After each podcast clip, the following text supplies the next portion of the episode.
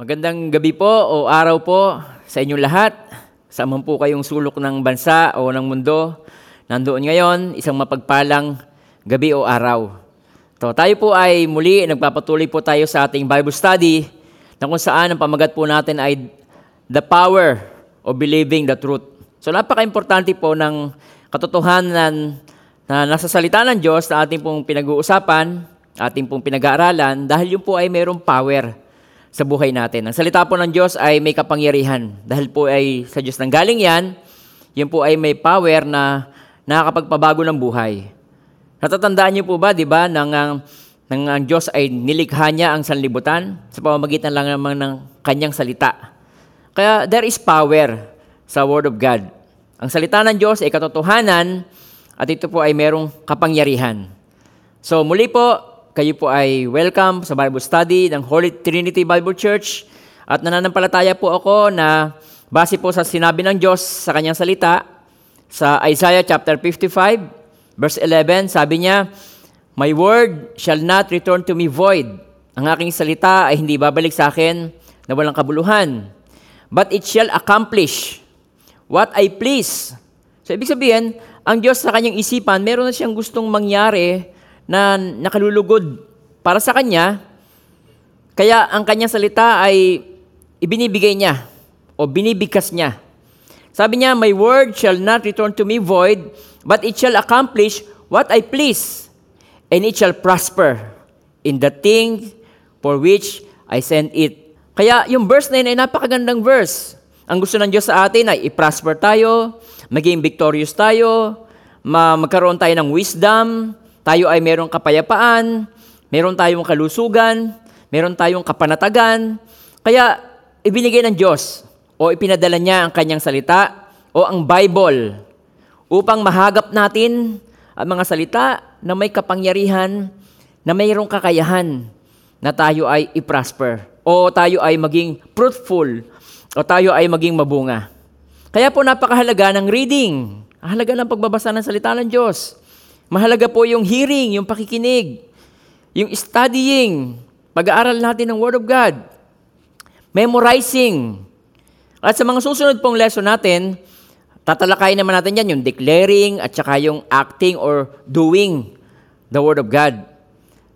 Pero ngayon po, sa araw na ito, ang ating pong topic ay may kinalaman po sa ating warfare, sa ating prayer at saka po sa ating warfare. Alam niyo po tayo mga Christian, yung tinanggap natin ang Panginoon Kristo sa buhay natin, nagsimula po ang warfare sa buhay natin, spiritual. Naging kaaway natin ang kaaway ng Diyos at gusto ng Panginoon, tayo po ay maging mananagumpay. Kaya yung Word of God ay inalaw ng Diyos na makarating sa bawat isa sa atin dahil tayo po ay gusto ng Panginoon na maging victorious. God wants us to be victorious. Gusto ng Panginoon na tayo ay maging mananagumpay. Hindi niya gusto na ang mga anak niya ay talunan, nanghihina, nalulugmok, nalulupaypay. Gusto niya tayo ay maging victorious. Kaya sa Bible, every benefits of the finished work of Jesus Christ was ours. Yun ay sa atin yun. Yung katagumpayan ng Panginoon Kristo, hindi po yung para sa Kanya dahil siya po ay wala pwedeng tumalo sa Diyos. Siya ay mananagumpay. Tayo po na mga nilikha ng Diyos, tayo po ang dinidemonyo. Kaya ang Panginoon Kristo, yung Kanyang finished work sa cross of Calvary, yun po ay para sa atin, yung katagumpayan na yun. At ang good news, it already belong to us. Jesus has already paid the price. Binayaran na ng Panginoon Kristo yung ating katagumpayan. Ang kailangan lang natin gawin yon, yun po unang-una, yun ay ating maunawaan, yun po ay ating matutunan, and then yun po ay ating panghawakan. The hindrance between us and our victory has to do with our belief. Yun ay nakabase sa ating paniniwala. Kaya para po tayo ay makapamuhay na may katagumpayan, ay nakasalalay yan sa ating paniniwala sa katotohanan. Tingnan niyo po, the enemy knows that if he can control our belief or your belief, he can manipulate your emotion and your feeling. Ulitin ko po, alam ng kaaway ng Diyos na pag nakontrol niya ang ating paniniwala, he can manipulate. Kaya niya tayong paglaruan, yung ating emosyon at yung ating pakiramdam. At yung pakiramdam na yon, yun ang ating nagagawa. If He can make us entertain guilt, entertain mo yung guilt, and failure, and defeat, you begin to feel lousy about yourself. Nalulupay-pay ka, nangihina ka, nanlalamig ka, tayo ay weak. At pagkasunod noon, depressed naman. Tayo ay nade-depress. At hindi lamang po yan, ang gusto din ng kaaway ng Diyos, maparalyze tayo mga Christian. Hindi yun po yung resulta ng stroke, ano po yung pag na-stroke, mapaparalyze. Hindi po yun. Ang ibig sabihin po nun, hindi ka makakilos sa iyong ministry, sa iyong pagpe-pray, sa warfare. Gusto niya, paralyze ka pagdating sa warfare. Maging takot tayo, mag-pray o nag-aalinlangang mag-pray. Nag-aalinlangang makipag-warfare dahil alam ng kaaway ng Diyos na binigyan tayo ng Diyos ng authority na mapalaya siya sa pamamagitan ng paggamit ng pangalan ng Panginoong Hesus. Kaya ang ating mga isipan ay pinupunlaan niya ng mga kasinungalingan. At yung kasinungalingan naman na yon, ang ating nararamdaman, tapos sumusunod naman yung ating katawan. Kaya po ang ating battle ay lagi nagsisimula sa ating kaisipan. Satan wants our mind.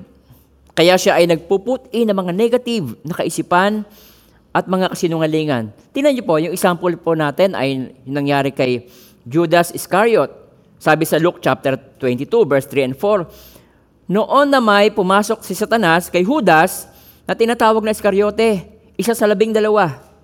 Umalis siya at nakipag-usap sa mga punong saserdote at sa mga pinuno ng bantay sa templo kung paano niyang ipagkakanulo si Jesus.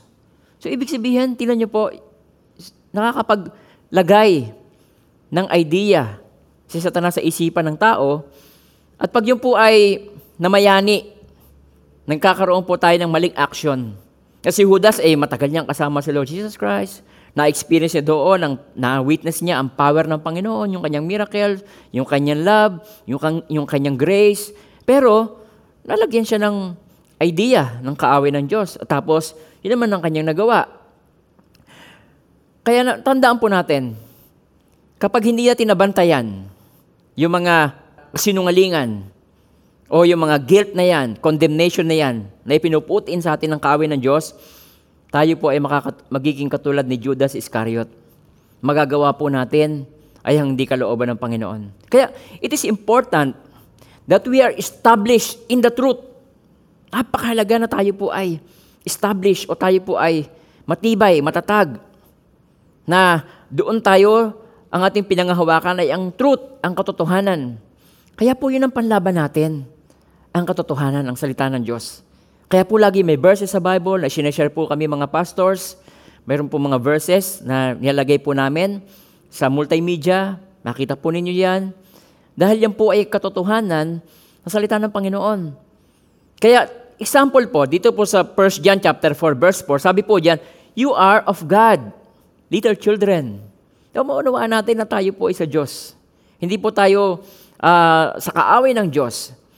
Ikaw ay, nung tinanggap mo ang Panginoong Kristo, you are of God, little children, and have overcome them, because he who is in you is greater than the devil that he is in the world.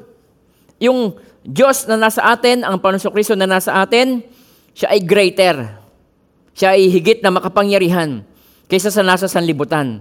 So, ibig sabihin, kahit na meron siyang ginagawa sa iyo, meron siyang mga pinuputin sa iyo, pinaparamdam sa iyo, ang kaaway ng Diyos.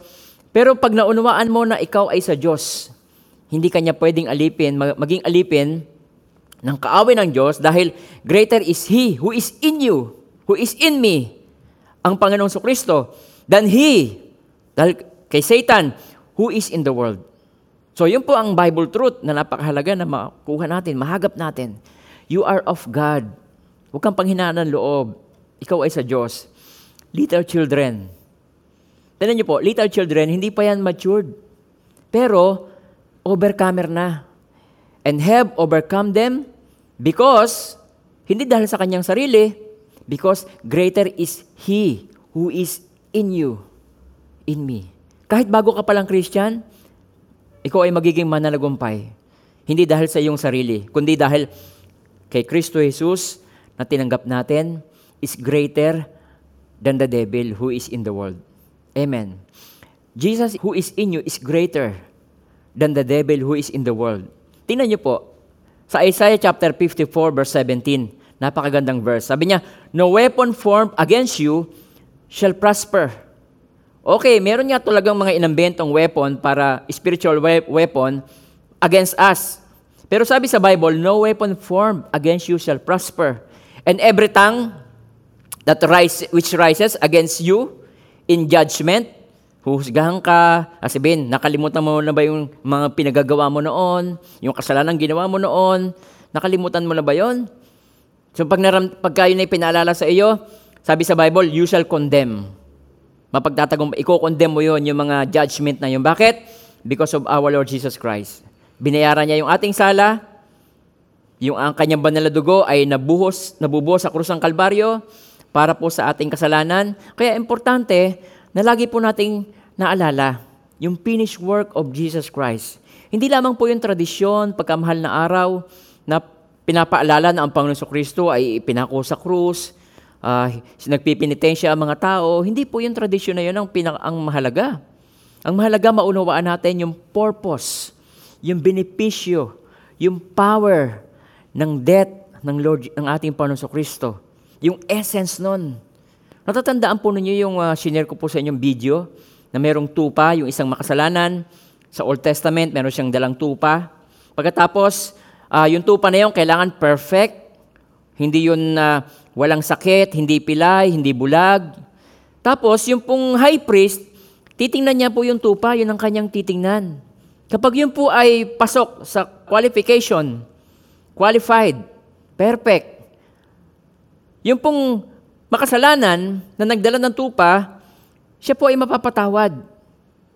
Yung kanyang pagiging makasalanan, ililihens niya yung ulo ng tupa na yon, simbolo yon ng kanyang pagiging makasalanan, karumihan, mapupunta yon sa tupa, at pagkatapos yung perfection ng tupa, yung kanyang righteousness, yun naman ang mapupunta doon sa makasalanan.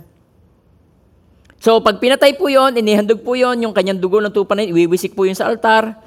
Sabi sa Bible, patatawarin yung makasalanan na yun. Kaya dito, sabi niya, no weapon formed against you shall prosper. And every tongue which rises against you in judgment, huhusgahan ka. Papaalala sa iyo yung mali mo, nakaraan mo. You shall condemn. Hindi mo na yun tatanggapin. Bakit po? This is the heritage of the servant of the Lord, and their righteousness is from me, says the Lord. Walang pwedeng mag-condemn sa iyo. Wala nang pwedeng mag-condemn sa iyo, mag-judge sa iyo, mag-put in ng guilt sa iyong isipan, sa iyong puso. Bakit? Binayaran na ng Panginoon Kristo ang ating kasalanan. At ang kanyang righteousness, ang kanyang kabanalan, yun ang nasa atin. Amen po. So, notice that the weapon against you has already formed, but do not be afraid.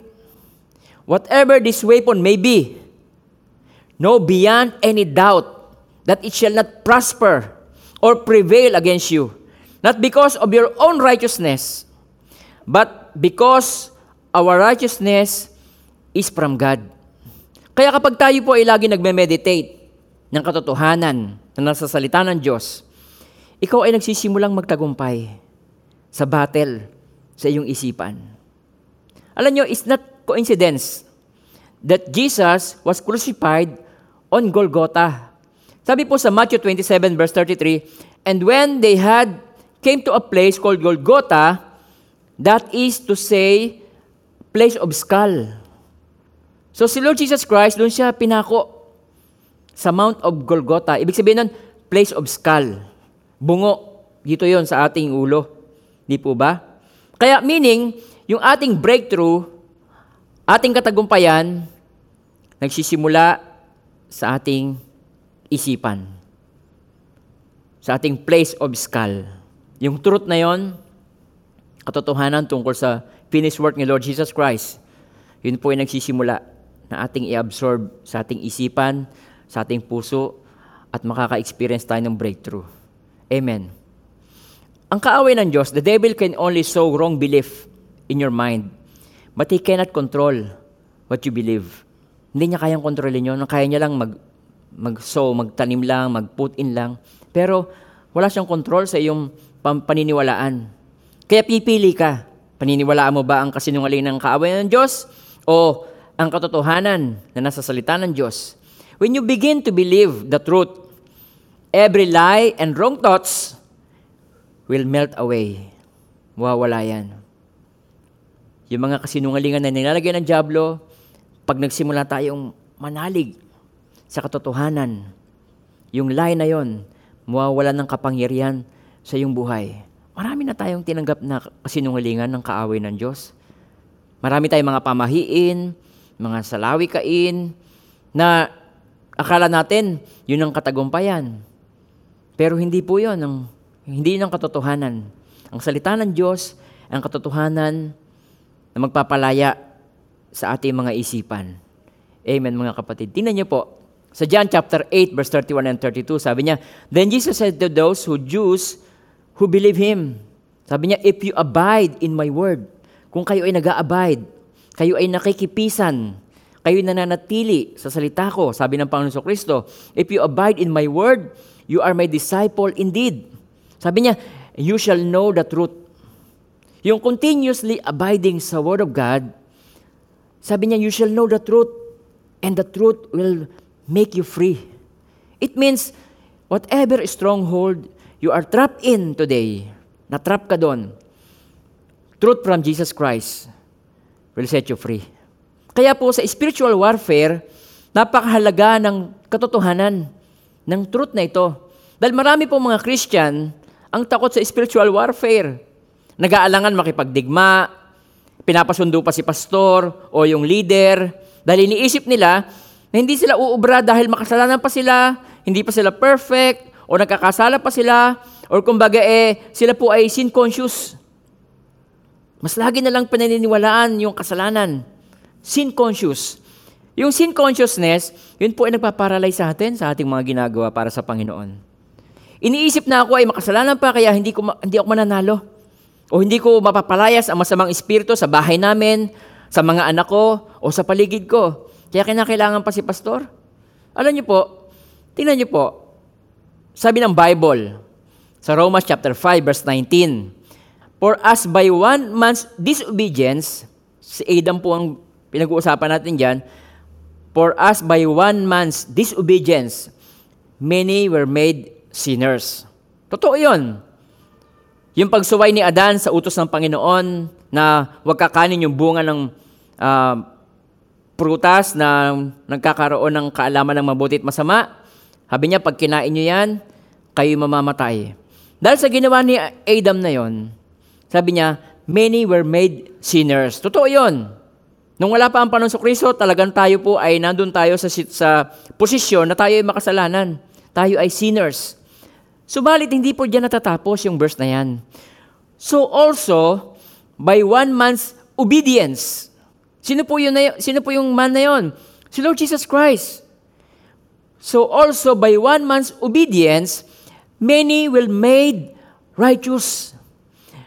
Dahil sa pag-disobey o pagsuway ni Adam, marami ang naging makasalanan. Ang sa posisyon ng isang makasalanan.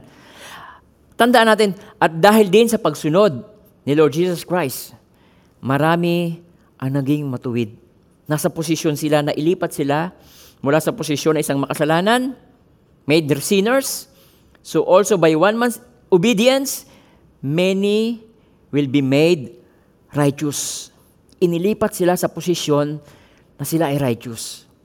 Hindi dahil sa kanilang righteousness, kundi yung righteousness ng Panginoon sa Kristo, yun ang ibinigay niya sa atin. Kaya ang sinabi sa Bible, made righteous.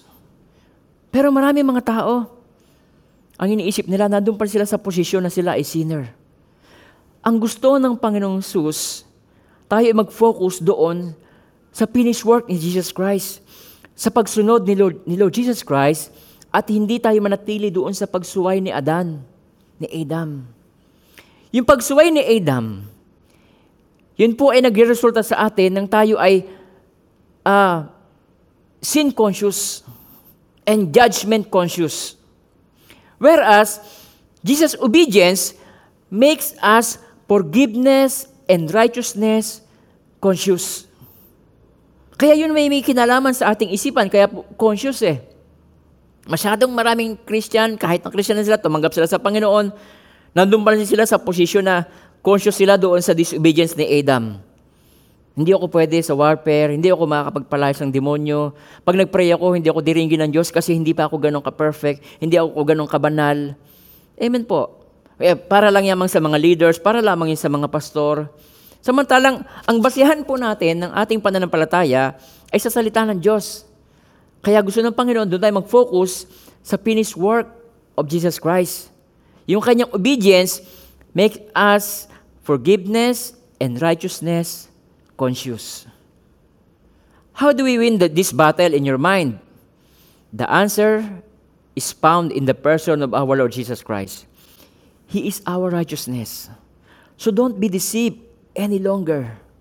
Sabi ni Apostle Paul sa kanyang sinulat, 2 Corinthians chapter 11 verse 3, sabi niya, "But I fear, lest somehow, as the serpent deceived Eve by his craftiness, so your mind may be corrupted from the simplicity that is in Christ." Amen po. Yung ating mind ay nakukorrupt from the simplicity that is in Christ. Pag corrupted ang ating mind, hindi tayo makapag-function. Pag corrupted ang isang laptop ng mga virus, hindi siya makapag-function ng tama. Sabi niya, "But I fear, lest somehow, as the serpent deceived Eve by his craftiness, so your mind may be corrupted from the simplicity of Christ, that is in Christ." Napakasimple lang naman po ba? Di po ba? Balikan natin yung Romans 5:19. Napakasimple. "For by one man's disobedience, many were made sinners." Okay? Pero sabi niya, so also by one man's obedience, many will be made righteous. Simple. Simple truth. Ang kailangan lang natin gawin, tanggapin natin. Tanggapin natin yung katotohanan na yan. Amen po. Katulad sa pagbe-pray, gusto ng kaaway na tayo ay maging sin conscious upang mag-alangan tayo manalangin. Iisipin natin, tayo ay hindi diringgin ng Diyos. Maging sa spiritual warfare, ipinupuotin sa atin ng kaaway ng Diyos na tayo ay hindi banal, kaya hindi tayo susundin ng diablo. Hindi tayo righteous. Ang mga perfect lang ang susundin ng demonyo. Kaya takot o alangan tayo makipag-warfare o mag-pray para may sakit. Tingnan niyo po, napakagandang verse itong bibigay ko po sa inyo. Sabi po ng 1 Corinthians chapter 1 verse 30. Sabi niya, "But of him you are in Christ Jesus." Tayo po ay naging in Christ. Nung tinanggap natin ang ating Panginoon Kristo, tayo po ay naging in Christ. Ang buhay natin ay nakapaloob. Parang ito po tayo, tapos ito po si Lord Jesus Christ. Nung tinanggap po natin ang ating Panginoon Kristo sa puso natin, tayo po ay in Christ. In Christ. Ikaw ay in Christ. Tayo ay in Christ. Sabi niya, "But of Him, you are in Christ Jesus Christ, who became for us wisdom from God." So si Lord Jesus Christ ang ating wisdom. And righteousness, and sanctification, and redemption. Yan ang dapat maging buhay sa isip natin at puso natin. Pag nagpe-pray po tayo, hindi natin dala ang sarili nating righteousness. Dahil sabi sa Bible, yan po ay parang maruming basahan lamang sa harapan ng Diyos, yung ating katwiran. Ang ating suot ay ang righteousness ng Panginoong Hesus. Pag tayo magpe-pray, kaya sabi sa Bible, you can come boldly to the throne of grace. Bakit tayo pwedeng makalapit sa throne of grace ng Panginoon? Dahil ba sa ating righteousness? Hindi. Dahil sa righteousness ng ating Panginoon Kristo na nakasuot sa atin. Kaya we can come boldly to the throne of grace. Kaya ang suot natin pag tayo ay magpe-pray, maging conscious tayo na, "Lord, ako po'y lalapit sa iyo, not because of my righteousness, because of the righteousness of Jesus Christ who is in me." So we can come and we can pray boldly. Amen po. Ang ating suot ay ang righteousness ng Panginoong Hesus. Kaya sabi sa Bible, kaya pwede nyo i-declare, "Lord, you are my righteousness." Dahil yun na nakalagay sa Bible. 1 Corinthians chapter 1 verse 30, ulitin ko po. "But of him, You are in Christ Jesus who became for us wisdom from God and righteousness and sanctification o holiness and redemption. Amen. Kaya pwede mong sabihin, Lord, declare mo, Lord, you are my wisdom. You are my righteousness. You are my holiness. Tingnan niyo po, sa Acts chapter 3, isang magandang istorya. Sa verse 1 hanggang 16, ito yung mga alagad ng Panginoon, si Peter at saka si John. Minsan, ikatlo ng hapon, oras ng pananalangin, nagpunta sina Pedro at Juan sa templo. Sa malapit sa tinatawag na pintuang maganda, may isang lalaking ipinanganak na lumpo. Dinala siya roon araw-araw upang magpalimos.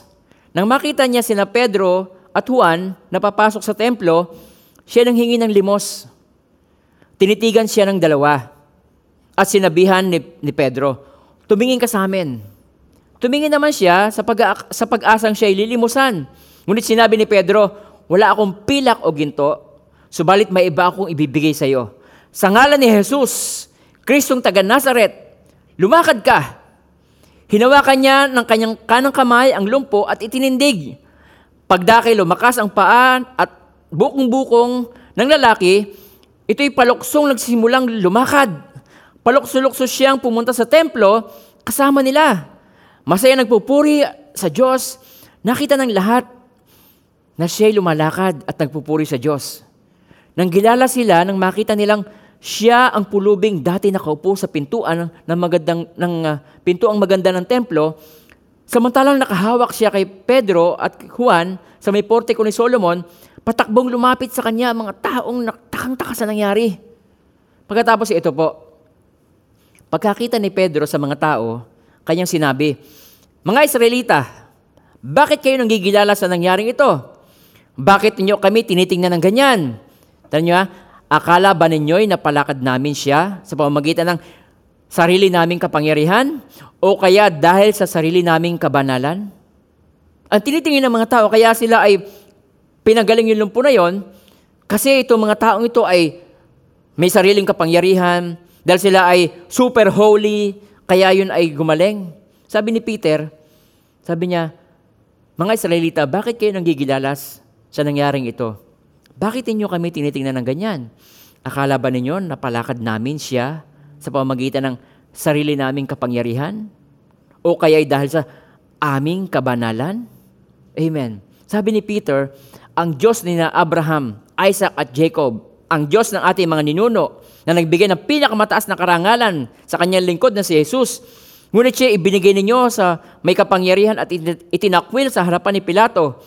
Gayong ipinasya nitong palayain siya. Itinakwil ninyo ang banal at matuwid. Isang mamamatay tao ang hiniling niyong palayain.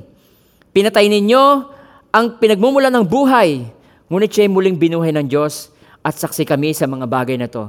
Verse 16, ang kapangyarihan ng pangalan ni Jesus ang nagpagaling sa lalaking ito. Hindi yung aming sariling holiness, hindi yung aming kapangyarihan, kundi ang kapangyarihan ni Jesus ang nagpagaling sa lalaking ito. Nangyari ito dahil sa pananalig sa kanyang pangalan. Importante sa atin yung faith natin kay Lord. Ang pananalig kay Jesus ang lubusang nagpagaling sa Kanya tulad ng inyong nakikita. Ibig sabihin mga kapatid, ang katagumpayan ay hindi dahil sa sarili nating kabanalan, kundi sa pangalan ng Panginoong Hesus. Kaya pag ikaw ay mananalangin, huwag kang mag-alilangan. Sapagkat sa paglapit mo sa Panginoon, hindi ang sarili mong kabanalan o ang iyong dala, kundi ang kabanalan ng Panginoong Hesus. He is our holiness. He is our righteousness. Amen. Yung maraming encounter ko sa mga demon-possessed, mayroon na po ako mga na-encounter na possessed. Mayroong isang pagkakataon sa isang lugar, hindi pa ako pastor noon. Marami po ko encounter sa demons na hindi po ako pastor. Ako po ay janitor lang ng simbahan noong time na yon. Ako ay janitor. Pero nagtatagumpay. Amen po. So mayroong isang pagkakataon na hindi po ako pastor, mayroong isang babae na naposes, pinipigilan siya ng 4 na katao, nagwawalan, hindi nila kaya. Ang tawag po sa akin noon ay si bro, pwede po bang ipag-pray ninyo yung aking pamangkin? Siya po ay sinasakayan.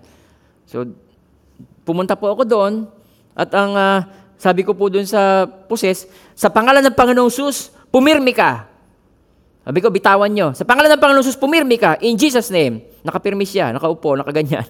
So, ginawa ko, nagsishare po ako. Nagshare ako ng salvation, pinatanggap ko yung mga kamag-anak. Nagpaawit pa po ako, paawit pa. Siya po nakapirmi lang doon. Hindi siya nagwawala. So, matapos kong mag-share, magpatanggap, kumanta kami ng kay buti-buti mo, Panginoon, bago ko po hinarap yung babae. Sa pangalan ng Panginoong Jesus, lumayas ka basta sa babaeng yan. In Jesus' name. Makalaya po yung babae. Ang point ko, noong time na yun, hindi po ako pastor. Ang encounter kong iba, sabi ko po sa inyo, janitor pa ako ng church. Amen. Kaya wag mong isipin, ang pagtatagumpay sa warfare ay para lamang sa mga pastor, sa mga leaders. Tandaan nyo to, nang tinanggap mo ang Panginoong Hesus, ang righteousness niya, ang iyong naging righteousness, naging katuwiran. Ang kabanalan niya, ang iyong naging kabanalan. Amen. At yung katotohanan na yan, yung truth na yan, dapat maging buhay sa bawat isa sa atin. Kapag tayo ay tatayo o magmi-ministry tayo, i-claim natin, Lord, you are my wisdom. Lord Jesus, you are my righteousness. Lord Jesus, you are my sanctification. Lord Jesus, you are my holiness. At alam niyo po, makatitiyak tayo ng katagumpayan. Amen. So, yun po ang share ko po sa inyo ngayon, the power of believing the truth. Ang ating katagumpayan, ay lahat po yun ay dahil sa ating Panginoon Kristo, binayaran niya na po yun sa atin, 2021 years ago. Ang kailangan natin gawin, i-claim natin, then i-apply natin sa ating mga buhay. Amen. Huwag nating kalilimutan, Jesus Christ is our wisdom. Jesus Christ is our righteousness. Si Jesus Christ ang ating sanctification or holiness. Jesus Christ is our redemption or salvation. It's all about our Lord Jesus Christ. Yung katagumpayan na yun sa krus ng Kalbaryo, sabi ko po sa inyo kanina, yun po ay hindi para sa Kanya. Dahil wala siyang kailangan pagtagumpayan dahil siya ay Diyos. Yung katagumpayan na yun, yun po ay pamana niya sa atin. Amen, mga kapatid. So muli po, isang magandang araw o gabi sa inyong lahat. Nawa, ang salita ng Panginoon, bagamat maigsi, ito po ay maging buhay sa atin. May apply natin sa ating pamumuhay, sa ating Christian life, sa ating prayer, sa ating warfare. At makatitiyak po tayo po ay magtatagumpay sa pangalan ng Panginoon. So kung ikaw po ay first time sa Bible study na to, gusto ni Lord na ikaw ay makalaya. Gusto ng Panginoon, makalaya ka sa mga kasinungalingan na ipinabigay ng kaaway sa iyong isipan.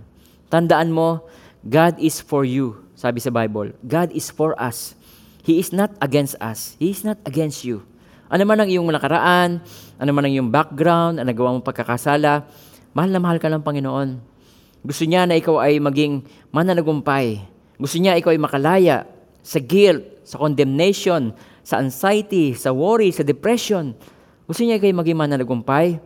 Nagsisimula lahat ng yon kapag yung nagtagumpay o yung mananagumpay ay pinaghari mo sa puso mo. Pag tinanggap mo siya bilang Diyos at tagapagligtas ng iyong buhay, siya ay maghahari sa iyong buhay. Kaya bago po ako magtapos, iniimbitahan kita na manalangin. Sumunod ka sa maiksing prayer na to, ito akuin mo na parang sa iyo. Sabi mo, Panginoong Hesus, papasalamat po ako. Ako po ay mahal mo. Gusto niyo po na ako ay magtagumpay sa aking buhay. Gusto niyo po ako ay maging malaya. Isang buhay na ganap at kasiyasiya ang nais niyo pong ibigay sa akin. Kaya po, Lord Jesus, sa oras pong ito, buong puso at kaluluwa, tinatanggap ko po kayo bilang Panginoon, Hari at tagapagligtas ng buhay ko. Maraming salamat po sa pagbabayad mo ng iyong buhay para sa akin. Sa gabi pong ito o sa oras pong ito, aking idinedeclare, ikaw ang aking Savior, ikaw ang aking Lord, ikaw ang aking tagapagligtas. Pagharian niyo po ako at maraming salamat po. Ang umaasa po sa iyo, hindi niyo po binibigo. Thank you, Lord. In Jesus' name, amen, amen. So ako naman po magpe-pray para po sa inyo. Father God, marami pong salamat dahil kayo po ay Diyos na totoo. Panginoon, ang salita niyo po ay totoo at may kapangyarihan. Dalayan ko po ang iyong mga anak na narito. Nawa po, Lord, kahit po sa maiksing oras ng Bible study, ito po nawa ay maging buhay sa kanila, Lord my God. Dahil ang gusto niyo po sa amin, yung katagumpayan na napagtagumpayan po ninyo sa krus ng Kalbaryo, na gusto niyo ipamana po sa amin. Nawa ito ay aming matanggap at may apply po namin sa aming buhay. Lord, salamat po dahil kayo po ay nagbayad ng iyong banal na dugo upang kami ay hindi na maging sin conscious, O God, kundi kami po ay maging conscious kami sa pagpapatawad na binigay niyo po sa amin. Conscious kami sa katwiran o sa righteousness na binigay niyo po sa amin, Panginoon. At dinadalain ko po, Lord God, ang iyong mga anak na nakinig po ngayon. Lord, pag dumating ang warfare o situation na nangangailangan sila ng spiritual warfare, ang tayuan nila, Panginoon, ang katwiran mo, ang siya pong nasa amin, O God. At maraming salamat po, Lord, nadalain ko po na pagpalain niyo po ang iyong mga anak na nakinig po ngayon. Ikaw ang Diyos na nakakaalam ng kanilang pangangailangan.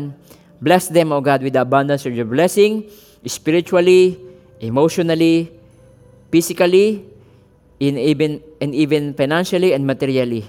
Now may the grace of our Lord Jesus Christ and the love of the Father and the communion of the Holy Spirit be with us all, now and forever, in Jesus' name. Amen, amen. Muli po, isang magandang araw po sa inyo lahat. Lagi po nating tatandaan, ang ating pong righteousness ay ang ating Panginoon Kristo. God bless you po.